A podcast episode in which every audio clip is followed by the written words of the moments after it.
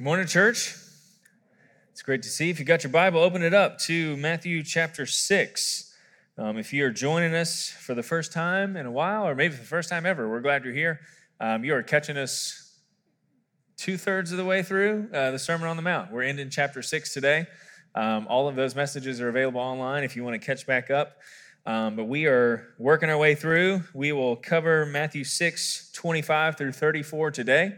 And uh, we were we will be talking about um, a subject that Jesus addresses. And uh, I trust me, uh, there is no need for me to be the Holy Spirit this morning or to guess. Um, we're talking about being anxious. And uh, we all have different things um, that stir that up within us. And we're going to talk about those. So hopefully by now you've gotten to uh, Matthew chapter 6. Um, if you look at verse 25, and we always pray before we dive into it, and we're about to pray, but I want to point out something because um, it kind of is going to dictate what we're about to do. Um, if you look at verse 25, the first word in that passage is what? What does it say? Therefore. Um, and it's corny, but just bear with my corniness as I teach this morning. Um, anytime you see a therefore in the scriptures, you need to ask, what is the therefore, therefore? Um, essentially, when you and I, when we use therefore in the English language, it's saying, in light of something that has previously been said, here's something, here's a truth, here's a principle, here's a point.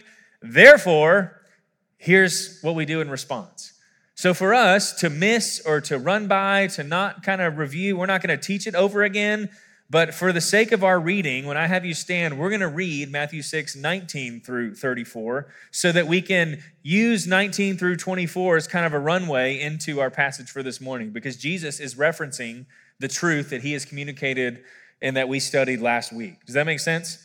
So, hopefully, you're there by now on your device, or the, the verses will be on the screen. But if you want to stand for the reading of God's word, we would ask you to do that. If you're a guest, we're not trying to be weird, uh, but we are trying to give ourselves a physical reminder that this is not just another book, um, that this is God's very word, that He has um, sovereignly ordained and preserved for our benefit so that we can know Him, that we can enjoy Him, that we can um, obey Him, and that we can be a part of His great kingdom work in this world. So um, we don't change this book to fit in our lives. Uh, we change our lives to submit to what this book has to say. So let me read this Matthew 6. I'm going to start in verse 19. This is um, the section that we covered last week. He says this Do not lay up for yourselves treasures on earth where moth and rust destroy, where thieves break in and steal but lay up for yourselves treasures in heaven, where neither moth nor rust destroys, and where thieves do not break in and steal. For where your treasure is, there your heart will be also. The eye is the lamp of the body. So if your eye is healthy, your whole body will be full of light. But if your eye is bad, your whole body will be full of darkness. If then the light in you is darkness, how great is the darkness?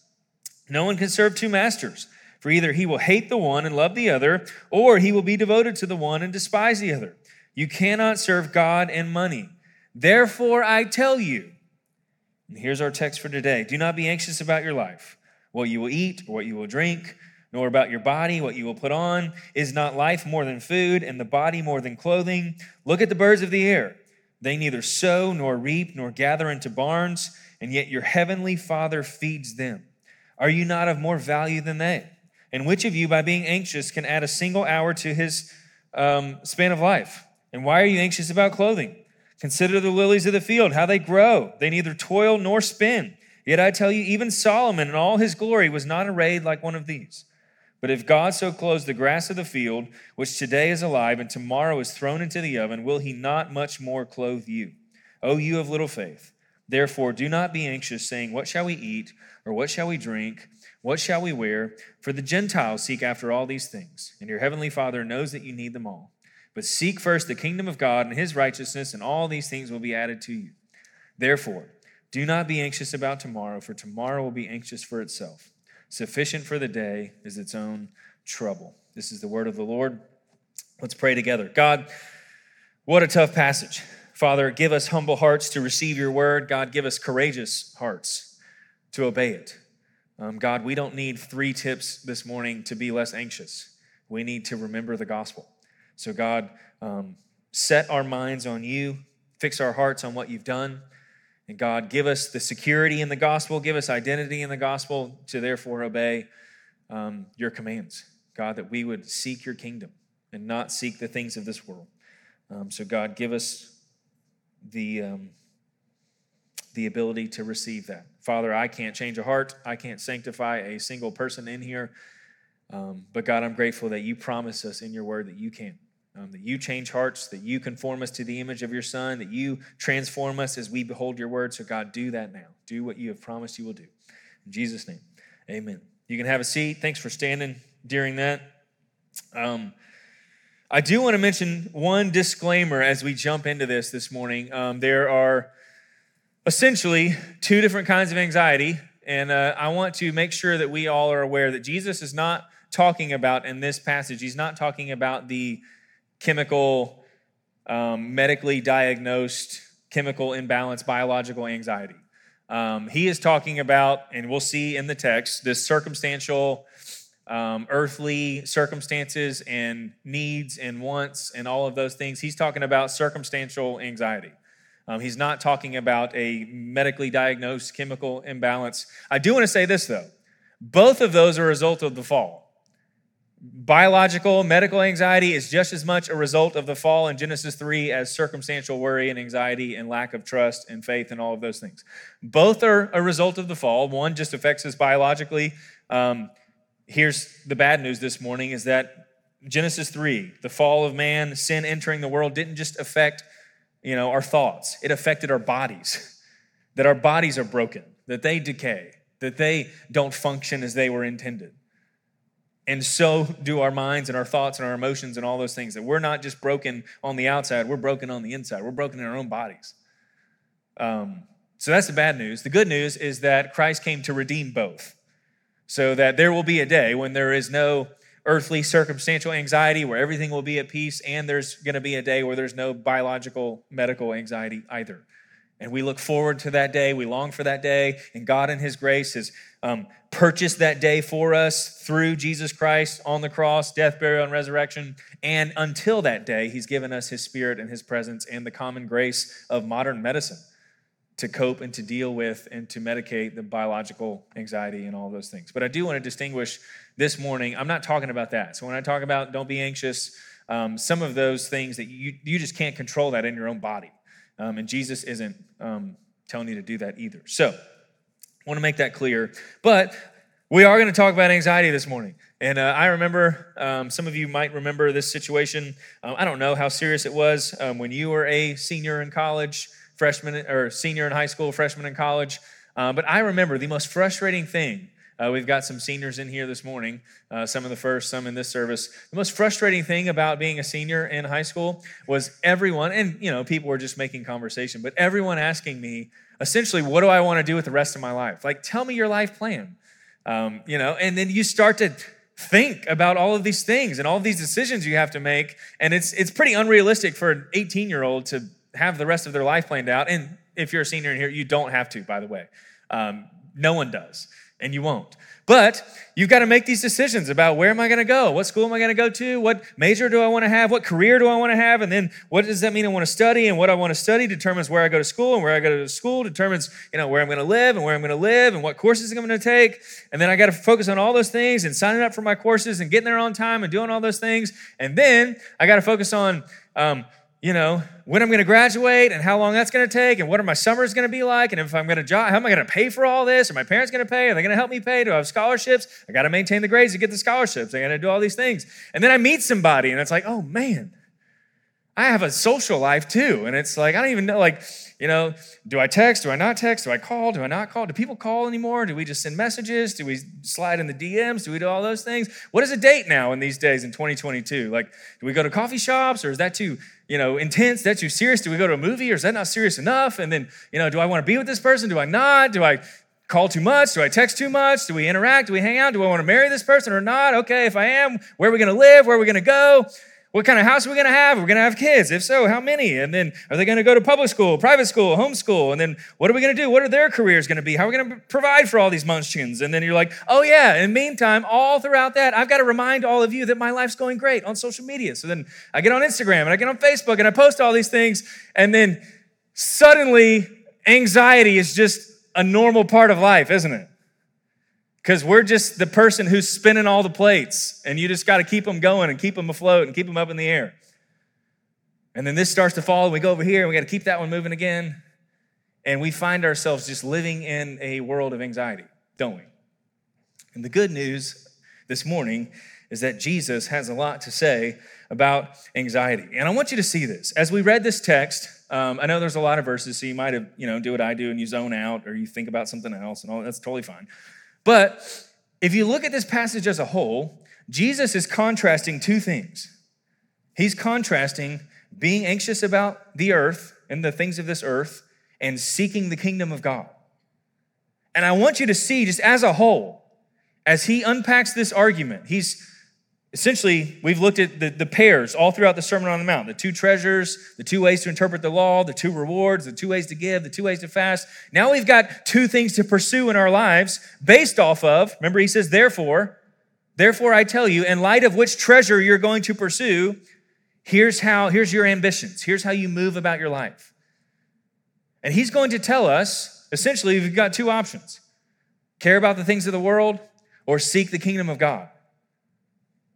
And I want you to see before we even start kind of dissecting the verses and the phrases and all those things, what Jesus is telling us here is that some of us, for most of us, one of your greatest threats to seeking the kingdom of God and living out the kingdom of God in your life is anxiety.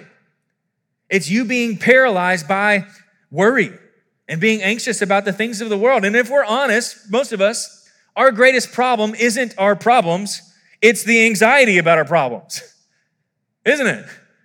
It's not the circumstances, it's us worrying and being anxious and being paralyzed about the circumstances that cripples us from seeking God's kingdom. But I want you to see this. It's a big deal. That for most of us, one of the greatest hindrances, roadblocks for us to living out the kingdom of God, to knowing God and enjoy Him forever, and knowing Him and making Him known in this world is going to be us worrying about earthly stuff. It just is. And all throughout the day, there are times when my eyes are fixed on Him and His kingdom, and then there are eyes, times where my eyes get fixed on earthly circumstances and I start to worry. And let me just say this in light of this previous passage, where your treasure is, there your heart will be also. One of the biggest signs of what you're currently treasuring is what you get anxious about. The telltale sign of where your treasure is, is where you're getting anxious. So join me in my misery this week as I've been studying. Think about the last week, the last two weeks of your life. What have you gotten anxious about? Is it the gospel going to the ends of the earth? Is it the kingdom of God? Or is it more stuff, earthly things, schedule conflicts, issues? Bills, things. And those all have their proper place. Jesus doesn't say it's a sin to think about them. What does he say? He says, don't worry about them. Don't get anxious about them. Don't stress about them. And we'll look at that. But I want you to see that one of the biggest indicators of where our treasure is is what we find ourselves getting anxious about. And if we are constantly getting anxious about the things of this world, then there, it's the telltale sign that our eyes are not fixed on the kingdom. That we're not seeking what God is doing in the world and what He's up to because we're too busy worried about and thinking about our little kingdoms here on this earth. So I want you to see that before we dive, in. But let's look at it. Verse 25, therefore I tell you, I won't read you the paragraph. I made the mistake of reading it in the first service, but John Stott in his commentary um, starts this whole section with essentially saying it is a pity that this passage often gets taught separated from the passage before it the don't store up treasures on earth, store up treasures in heaven, because it is directly connected. In fact, in the Greek construction, it says, literally says, on account of this, or because of this, because of what Jesus has just said, don't be anxious about the things of this earth. And Jesus is going to tell us, don't be anxious three times. He's going to say it here in verse 25. He'll say it again in verse 31. He'll say it again in verse 34.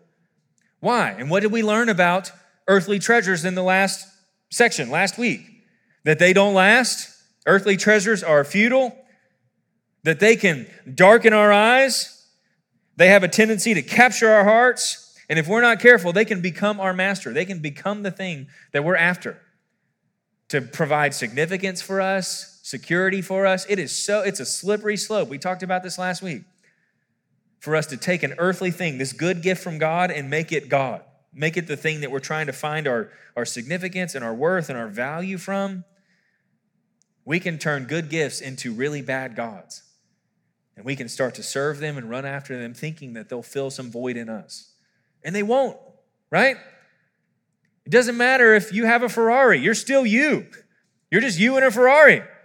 Earthly things will not fix the, the problems in our soul, will not fix the void of longing for identity and for purpose and for worth and for value. It doesn't matter how shiny your stuff is. Earthly things will never fill that void. You can have all the money in the world, and all the money in the world will buy you a big table. But money won't put people around the table who love you and who care for you and who respect you. Seeking the kingdom of heaven will. You can have 1,200 square feet or you can have 12,000 square feet. Money can buy that. But money cannot put people in that home that care about you and love you and cherish you and enjoy being with you. Only seeking the kingdom of heaven can do that.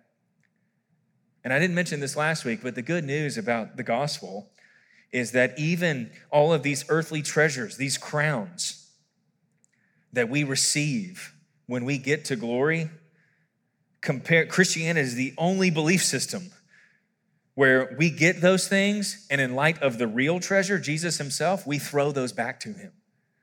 And we say, We'd rather have you than those things. You're the treasure. And that's the beauty of the gospel. And Jesus is saying, in light of all those things, let's talk about the things of this earth.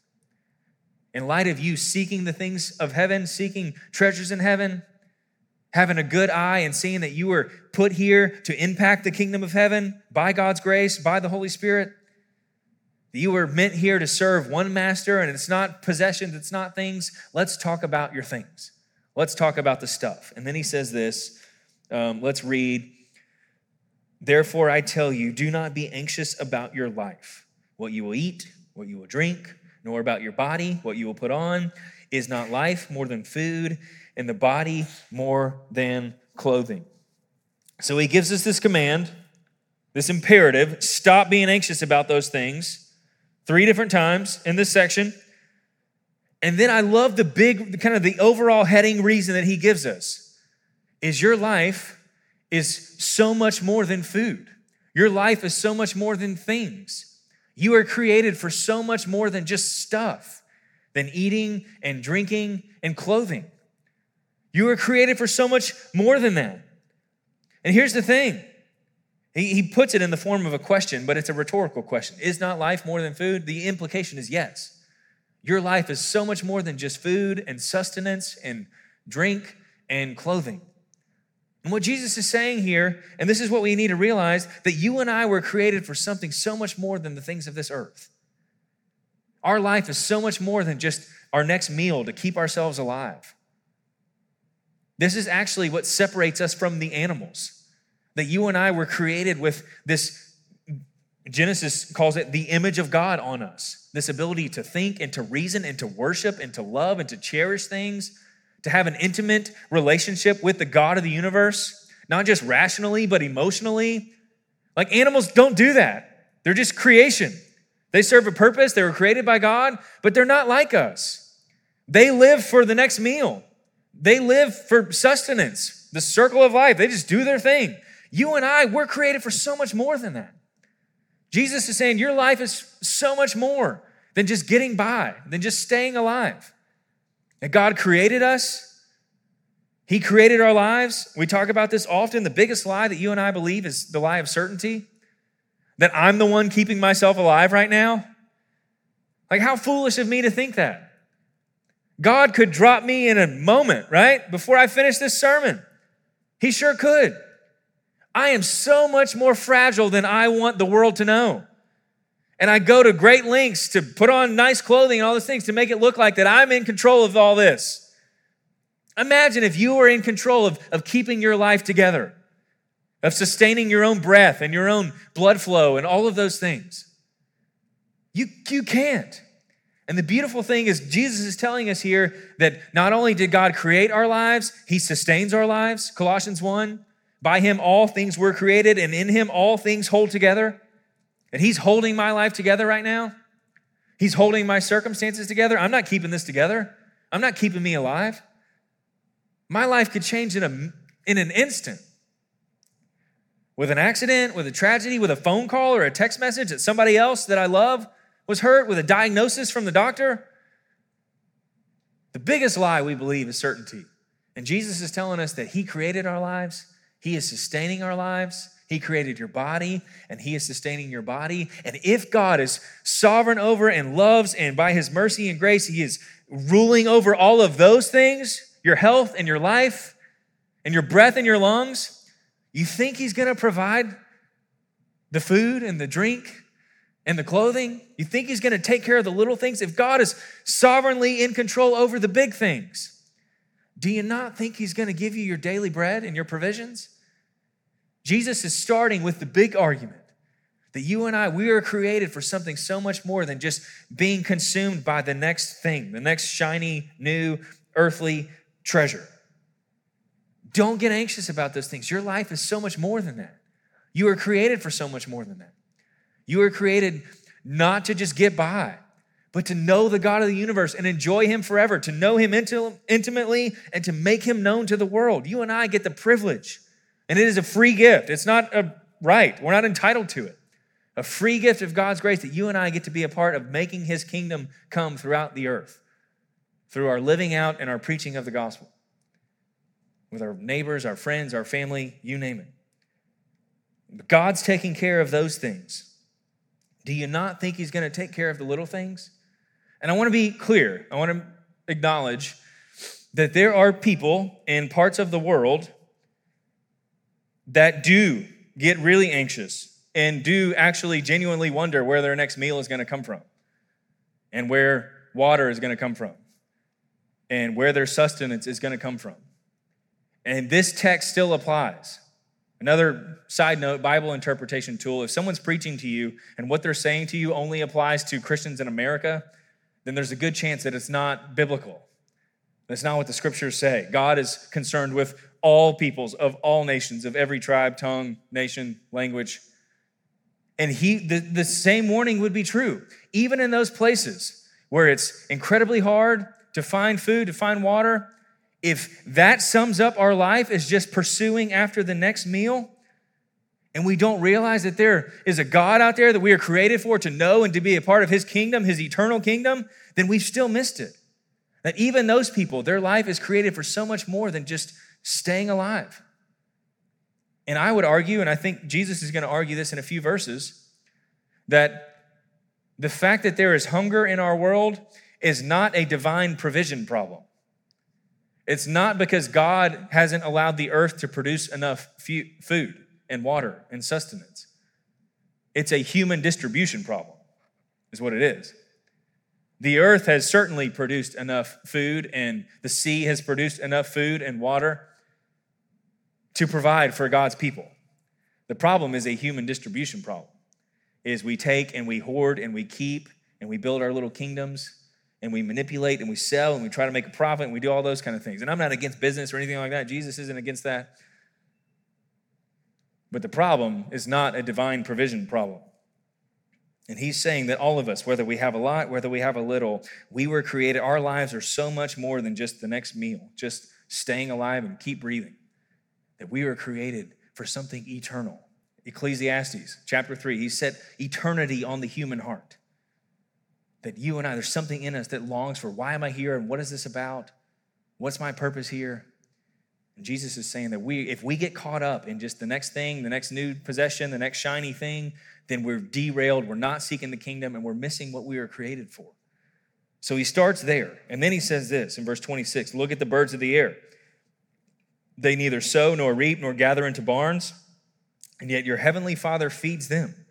Are you not of more value than they? And I love this. The word look at there in the Greek is the word that means consider, to think about. And in our anxiety, in our worry, I want you to see this. Jesus calls us to think. That Christianity, that following Jesus is a rational thing. It's not blind faith. It's not, ah, just quit and just trust God. No, he calls us to right thinking. That when you and I, when we get anxious, when we get caught up in the things of this earth and all the things that, you know, whatever stresses you out, if it's career, if it's kids, if it's a combination of the two, if it's extracurriculars, if it's just the schedule in general, if it's finances, if it's bills, you name it. That all of us, when we get caught up in that, what we need to do is think rightly.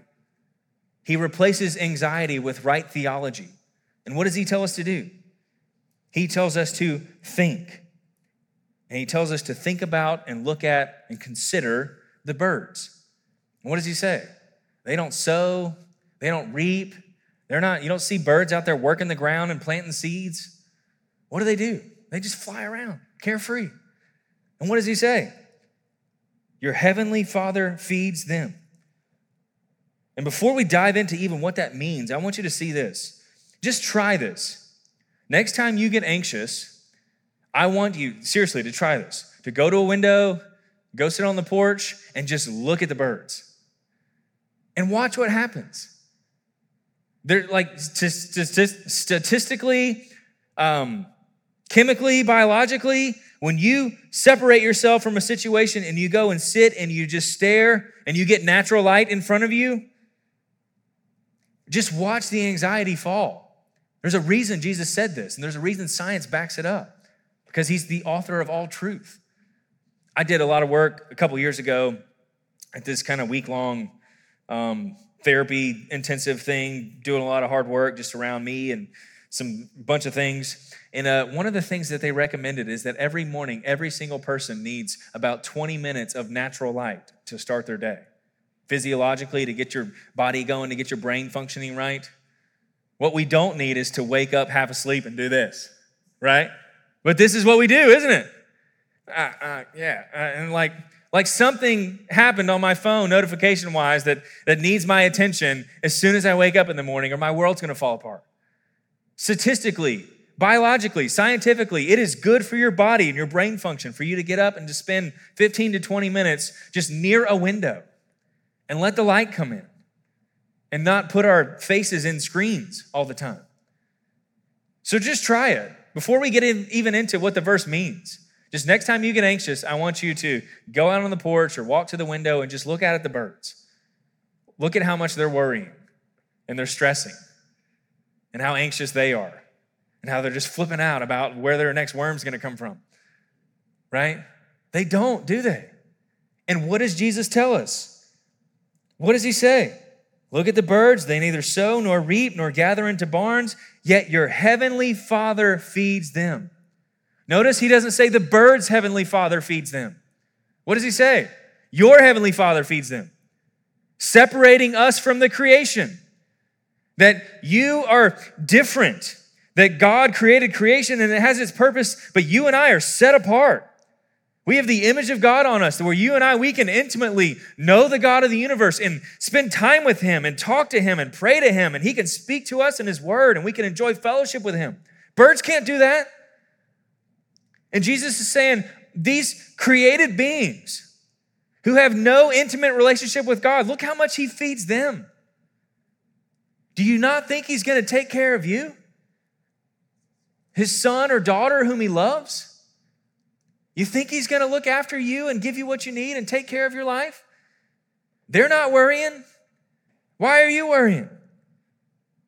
Charles Spurgeon says this. I think it's funny, but it's you kind of have to laugh because it's so true and you don't want to cry. But he says this Charles Spurgeon says, You see, God is making the birds our schoolmasters and teachers. It is a great and abiding disgrace to us that in the gospel a helpless sparrow should become a theologian and a preacher to the wisest of men. Next time you and I get anxious, let the birds preach to us. We're not worried.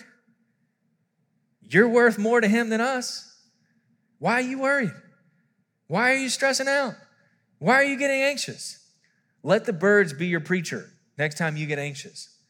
Let them preach to you and remind you of God's sovereign care and his love for you. Why? Because not their heavenly, your heavenly Father. Yes, God is the Father of all things, He's the creator of all things, but we get to know Him intimately. Our heavenly Father takes care of them. How much more valuable are we than they are? And notice He says, Your heavenly Father feeds them. This isn't like a passive thing where God just set up the world, like set up the machine to run and then just steps back and lets the thing run. No. Like this passage has a very high view of God's sovereign hand over all of life. That God has appointed every worm and every insect for every end destination. That every bird is going to get taken care of, and God has sovereignly picked each worm that's going to show up from the ground at the right time, and the right bird is going to come and get the meal that it needs. That God is sovereign over all of that. Matthew 10, it's Jesus is talking about something different, but he says, No sparrow falls to the ground apart from God's will. That God's sovereign over it all. He is personally, intimately sovereign over making sure that every single little bird gets a meal. And how much more important to you, how much more important to God are you than birds? You think He's going to provide for you and care for you and take care of you? And I would venture to say that if we were honest, let's get, you know, is it, is it okay to be honest in here? Um, most of us, myself included, we're not concerned about our lives, we're concerned about our livelihood. Right? I've never had to wonder where my next meal is going to come from. What I wonder is what kind of meal is it going to be? And how nice is it going to be?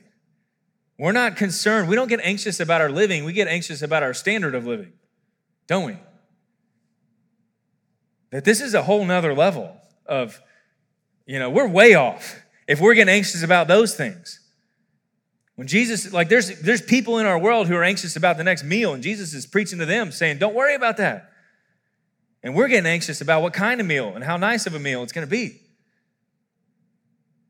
But Jesus is saying, he, I intimately, sovereignly take care of every single bird. I feed them all. How much more valuable are you to me than they are? And then he says this Verse 27 Which of you, by being anxious, can add a single hour to the span of his life? And I love this. Jesus is going to appeal emotionally to how much he loves us, right? He's appealed kind of on a grand scale about our lives. We are created for more than just being caught up in the, the cares of the world. You and I were created for a, a better world than that, a, a greater purpose than that. And then he appeals to us emotionally and says, How much does God love you more than he cares about the birds? And now he's going to appeal to us logically when it comes to our anxiety. That biblically, anxiety about earthly things is totally unproductive. Jesus tells us it doesn't add a single thing to your life, not a single thing. That when you get crippled by anxiety and you start to worry and stress out, it doesn't solve the problem, does it? It just paralyzes you.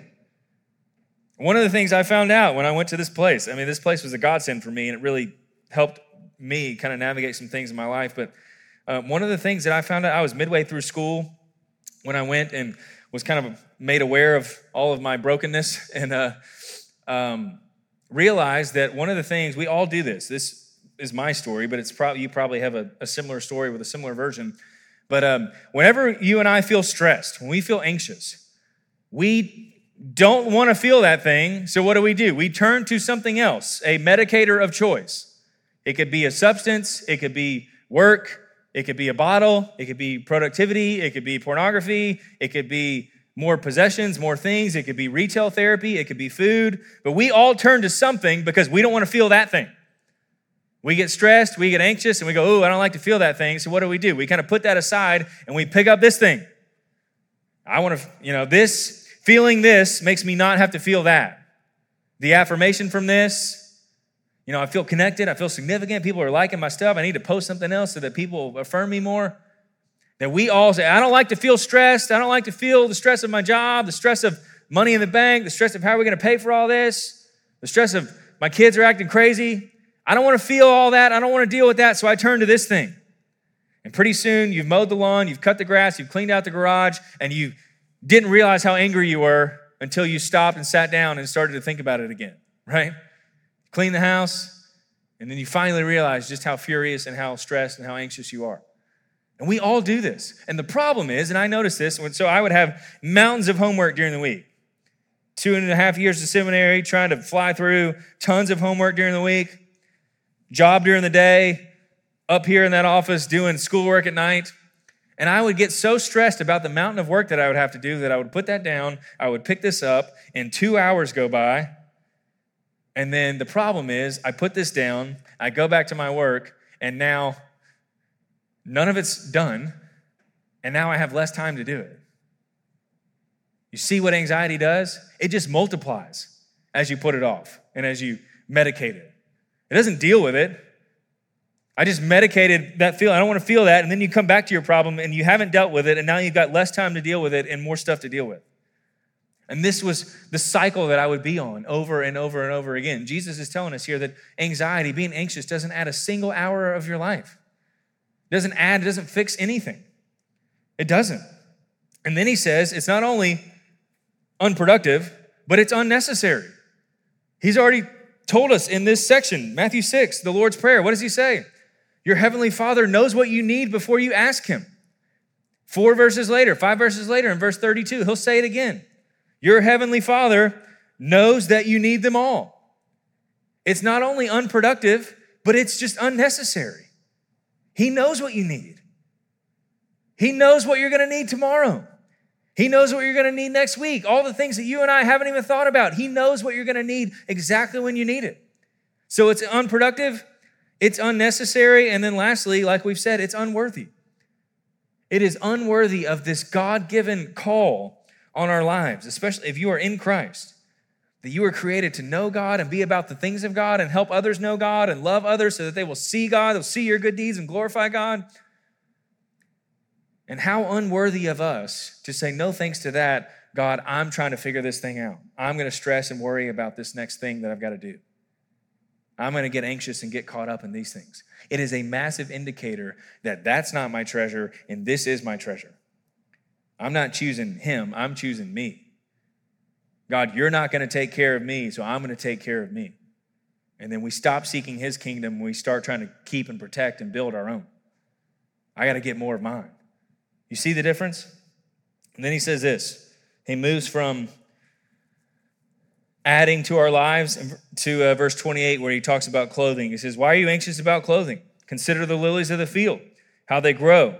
They neither toil nor spin. Yet I tell you, even Solomon in all his glory was not arrayed like one of these. So, not just birds, these living things, these creatures that God created. Now he's getting to the flowers, which are beautiful, and yes, they're living, and the grass is living. But all throughout Scripture, the grass is this symbol, often used in scripture, this metaphor of things that fade away super quickly. First Peter, the grass withers, the flowers fade, but the word of the Lord stands forever. That all throughout Psalms, grass is meant to depict something that's here for one second and gone the next, that it just burns up really quick. So these birds that have a longer lifespan, God cares for them. He loves them so much more. He loves you so much more than He loves them. And now look at the grass that's here for one second and it's gone the next. He says, Today is alive, tomorrow's burned up in the oven. God clothes them. God clothes the lilies, and they're way more beautiful than Solomon ever was. If God, in His grace and His kindness, would make the grass look more beautiful than the wisest and wealthiest man to ever live, don't you think He's going to take care of your clothes and your needs? He calls us to consider and to think and to look in the midst of our anxiety. Think about how much God loves you. Think about how much God is sovereign and in control of this world. Think about how much He cares for you. More than these things, let the birds, let the grass preach how much God loves us. More than them. So he says that, and then he says this, Oh, you of little faith. And I love that. He says little faith here, and it's meant to be a condemnation and a rebuke, and it is that uh, when we get anxious about the things of this world, it is a clear sign that we're not seeking God, that we're not treasuring Him, that we're not trusting Him. God, you seem to not care about what's going on in my life, so I'm going to care and I'm going to get mine and I'm going to protect this thing. God, I can't trust you to do it, so I'm going to go and do it myself. And it shows a lack of faith that God knows what we need and cares about what we need and has the power to give us what we need. But if we're honest, most of the time we don't like what God says we need. Because if I'm honest, most of the time what I need is not more stuff. It's not a newer and shinier version of the same old thing. Most times, if I'm being honest, I need less things so I can experience more of God. But boy, we don't like to think about that and talk about that. So we say, God, clearly, if you're not giving me this, it's because you don't care and I don't trust what you know is best and what you have is good for me. So I'm going to go and get mine. I'm going to go and build my own kingdom and protect my own kingdom and defend my own kingdom. And here's what's interesting about this whether you have a lot of faith, whether you have a little faith, whether you have no faith, God in His common grace provides for all of them. Whether you don't even trust or acknowledge that God is real, or you barely believe, or you fully believe that God's gonna provide, God is so gracious and so kindness that as Matthew says, He makes the rain and the sun rise on the just and the unjust. That God in His goodness and His kindness, He provides for the atheist and the believer, the post Christian, those that hate God. God provides for all of them.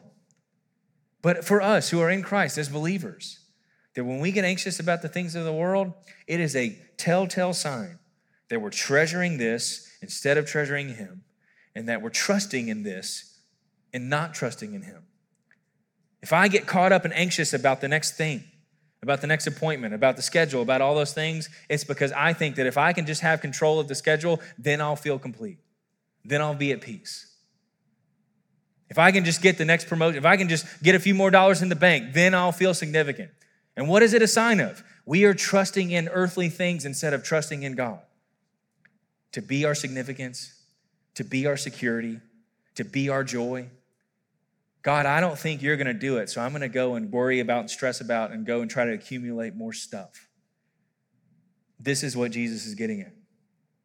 Two disclaimers as we kind of round third. One of those is that nowhere in this, don't take it too literally, where Jesus is calling us to not work.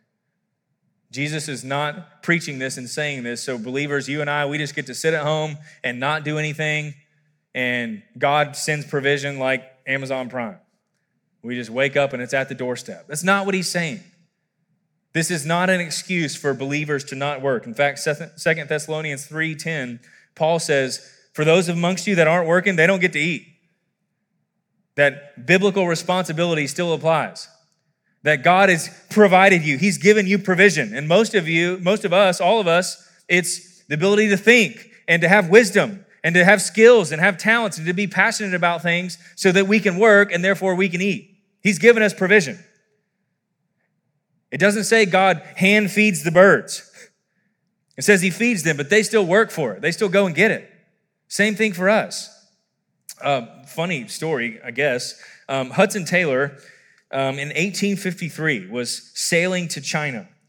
And, you know, talk about taking the text a little too literally, was uber spiritual. I don't know so much about the guy, but a storm comes off the coast when he's headed to China, and he thought that putting on a life jacket would be not trusting in God to take care of him.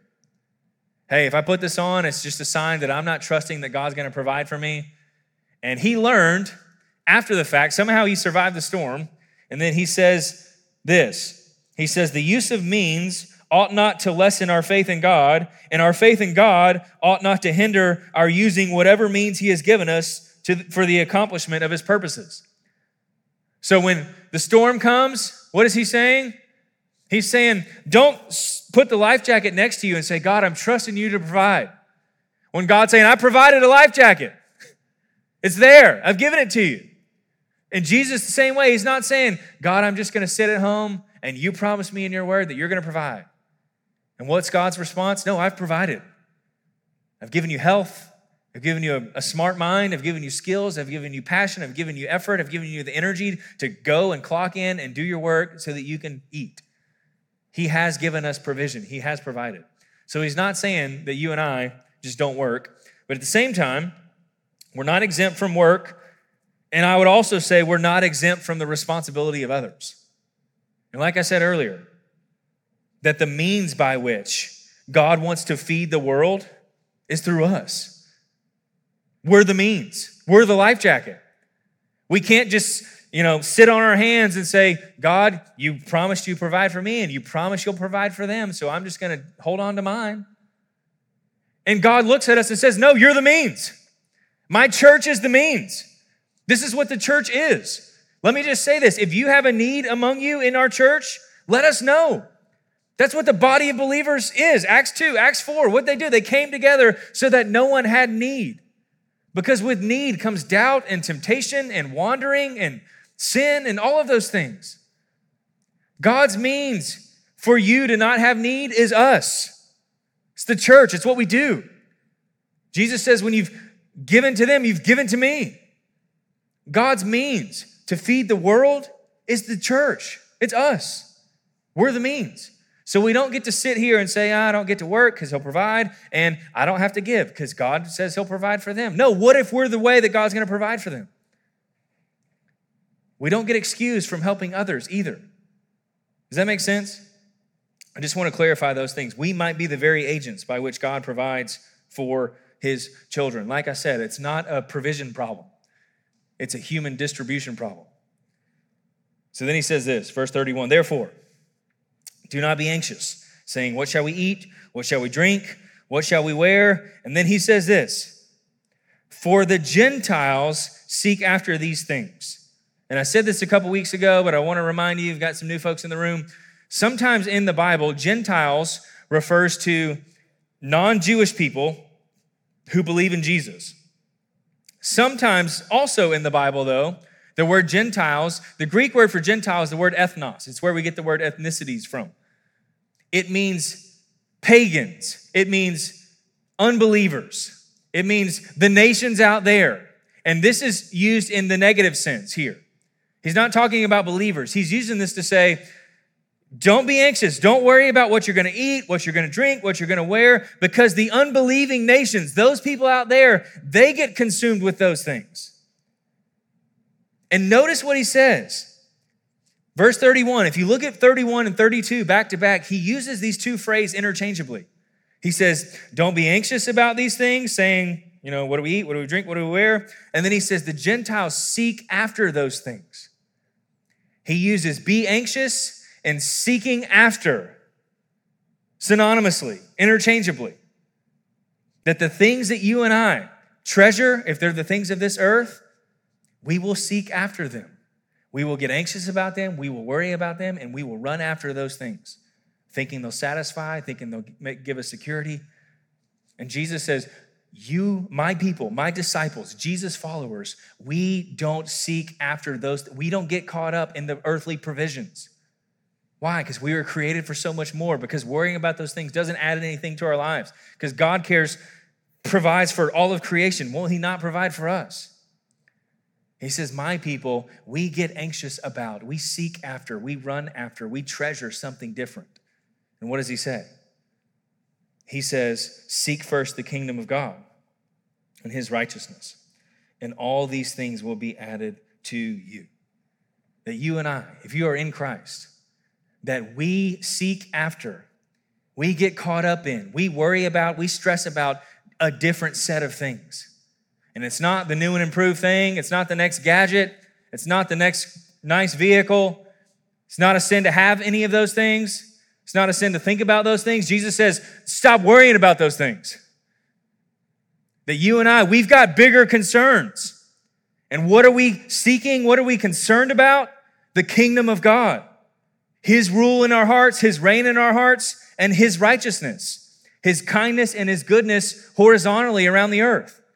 That you and I, believers, if you've been bought by the blood of Christ, you've been called to a different life where you treasure different things and you run after different things and you worry about different things. We get preoccupied in different things. And it's not earthly stuff. It's God's rule and his reign vertically in our in this world and God's righteousness and his grace horizontally in our relationships. That's what we get caught up in. So let me ask you join me in my misery. As you think about the last month, what has kept you up at night? Has it been the glory of God among the nations? Or has it been the appointment tomorrow? Or the money in the bank? Or you might or might not be able to, to have a nice thing. You might have to lose a nice thing. Our standard of living might be affected. So let me get caught up in that and worry about that. Jesus is saying, No, my people are called to something different. We don't seek those things, we don't treasure those things, we don't run after those things. We seek God's kingdom. We've been purchased by his blood, and we run after those things. We get preoccupied in those things. We get caught up in thinking about those things. We don't just drift aimlessly through life. All of us, we are treasure seekers. We are treasure hunters on a daily basis. We are constantly looking for something to make us feel significant and secure and satisfied and loved and whole and important and valuable. And so many of us, all the time, on a daily basis, so many times a day, I take my eyes off of his kingdom and I put it on the next thing that might make me happy, that might make me feel important. And Jesus is saying, Get your eyes back up. You were created for something so much more than the next thing, that we don't get preoccupied in the things of the world you and I, we should be worrying about different things than the unbelievers in our office. You and I, we should get caught up and get stressed about different things than the unbelievers on our street. What have we been anxious about? What are you worried about? It's a good sign of where your treasure is. And boy, is it embarrassing to think about all the things of this world that I have gotten, gotten caught up in worrying and stressing about and wanting and pursuing and treasuring, just like the unbelieving world around me. That I get caught up in running after those same things. And Jesus says, No, no, no, no. Seek me, seek my kingdom, seek my righteousness. We're all seekers. And He's the only one that can satisfy. Like I said, you might get that thing, and it will not fill the void in your soul. You might get a Ferrari, but it is still you in a Ferrari. Nothing on the outside can fix the need for fulfillment and joy and perfect peace on the inside. Might be 1,200 square foot, it might be 12,000 square foot. Not gonna fix what's broken in here. So Jesus says, don't worry about those things. Don't stress about those things. Don't pursue those things. They'll give you an earthly reward, but they will not satisfy your soul. Seek me, run after me. I'm the only one that can fill that void in you. That we're called to seek a different kingdom.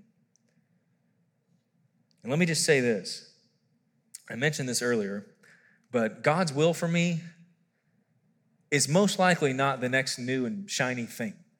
In God's grace, He allows us to get those things. He gives us the means for those things. Like I said, it's not a sin to have those things. No way this morning did I want to make anybody feel bad if you have nice stuff. I don't want to tell you how much this shirt costs. Like, I, I have nice things too. Jesus isn't calling us to not think about those things or to not have those things. He's calling us to not stress about those things. Because when we stress about those things, it's showing us that we're in love with those things and we care about those things. We're treasuring those things instead of treasuring Him. You see the difference? So have nice things.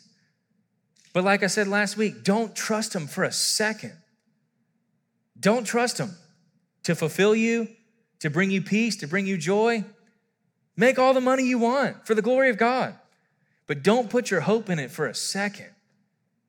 Don't get caught up in worrying and stressing about earthly things. God's will for me might not be the next big and shiny earthly blessing. In fact, it might be cancer. And you and I, we have to get to a place where we, re- we realize that if I have Christ in me, then it doesn't matter what God gives me. If he gives me a promotion tomorrow or if he gives me cancer tomorrow, he is no less kind to me. He is no less merciful to me because in Christ, he's given me something greater than anything that this world can give me and anything that death can take away from me. He's given me himself. That if cancer's my way out to get to him, great. If 70 years from now I die in my sleep, great. It doesn't matter. Philippians 1 that for me to live is Christ and to die is gain. That in Christ, God has allowed me to to win. How do you win in chess? You put the opponent in checkmate. In Christ, you have put the world in checkmate. I have all that I need. None of this can satisfy my soul. If you take those things away from me, I still got Christ. If you kill me, I get Christ. If you leave me here, I get to preach Christ and know Christ. It doesn't matter what you do. That if God, in His kindness and His grace and His mercy, would think that to give me cancer would to glorify himself more and make me love him more and cherish him more and trust him more, then he is good to do that. And if that's the ticket for me to go home, to be with him forever, then he is still good. The Lord gives, the Lord takes away. Blessed be the name of the Lord. We have got to get to a place in our hearts where he's enough. It's not worth stressing about the next thing, it's never going to be enough. He's given us his son, and he's given us all we need.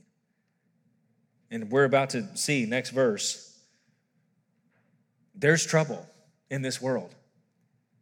He says this in verse 34 Therefore, do not be anxious about tomorrow, for tomorrow will be anxious for itself. Sufficient for the day is its own trouble. Don't be anxious about tomorrow.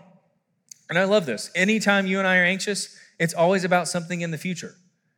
We're always about we're always anxious and worried about something that hasn't happened yet. That's the nature of anxiety. Even if you're students in the room, even if you're anxious about a test that you failed in the past, that's done. You're not anxious about that anymore. What are you anxious about? The consequences in the future and how it's going to affect your life. All of us, we are anxious about things in the future. And what is Jesus saying? Today has enough trouble. Why would you put tomorrow's trouble on top of today's trouble. When you and I get anxious, we are doubling our trouble in the moment. It's, hey, I'm going to take all of this trouble that hasn't happened yet, and I'm just going to heap it on today's trouble. Jesus is saying, why would you do that? Tomorrow has enough trouble. I've given you enough to deal with today. Don't double up your trouble and add tomorrow's trouble to today. Don't add tomorrow's to today's. Don't do it. John 16, 33, in this world you will have trouble, but take heart. What? I've overcome the world. Greater is he who is in me than he who's in the world. He doesn't just leave us alone in our trouble. He's given us his presence. He's given us himself. He's given us the gospel. He's given us his spirit inside of us that we will experience trouble, but we can take heart that he's overcome the world. I love Lamentations. Chapter 3, I believe. What does God say? That the steadfast love of the Lord endures forever. His mercies are new every morning. Today has enough trouble, and God has given you enough mercy for today to get through today. And guess what? You don't get tomorrow's mercies today. His mercies are new every single morning. There's a reason they are. So don't bring tomorrow's trouble on today. Why? Because you're going to wake up tomorrow and it's going to have its own trouble, and you're going to have new mercy and new grace from God to get through that trouble. They're new every morning, and His love will endure forever. But we're gonna have trouble. And notice, I love this. Jesus isn't minimizing your stress, He's not minimizing your anxiety. He's not saying, you got nothing to worry about. He says there's trouble. But He says, don't get caught up in that. I love you, I'll provide for you. I'm your heavenly Father. You're more valuable than my creation. I take care of them, I'll take care of you. Worrying doesn't get caught up, it doesn't add anything and it cripples you from seeking my kingdom and being used for my kingdom. Don't add to tomorrow's trouble onto today's. Now, once again, is Jesus saying that it's a sin to think about tomorrow? No. It's not a sin to prepare for tomorrow. That would contradict all of Proverbs. It's not a sin to think about tomorrow. It's not a sin to prepare for tomorrow. It's a sin to stress about tomorrow and to get anxious about tomorrow. That's what Jesus is saying. Don't get caught up in worrying about those things. So, church, as we respond and as we wrap up, here's the command stop being anxious. Stop being anxious about the things of this earth. Stop treasuring earthly things. Stop seeking the things of this earth. And here's the problem we can't do that.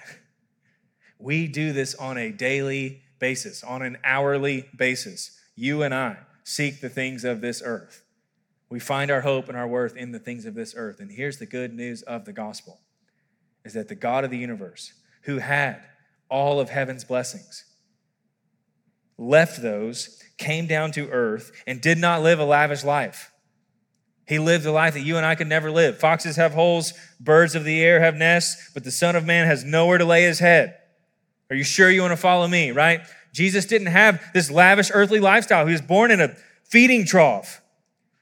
He didn't have a home.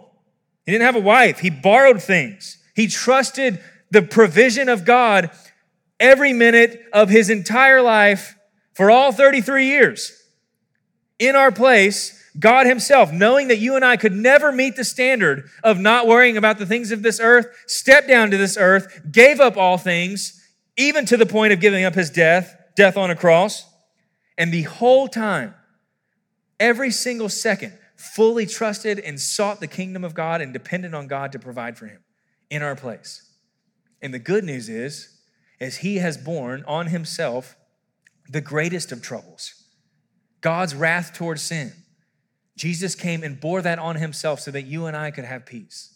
So now you and I, knowing that that debt is paid, we can navigate the trouble out there with peace in here. Knowing who he is, knowing what he's done, knowing that He's going to care for us and provide for us, and He's already given us everything we could ever need in Christ. You and I can be, we, we're called, we can navigate the trouble out there with peace in here because of what He has done for us. We won't seek God's kingdom and God's righteousness unless we remember that God's kingdom and God's righteousness sought us first when we weren't even looking for Him.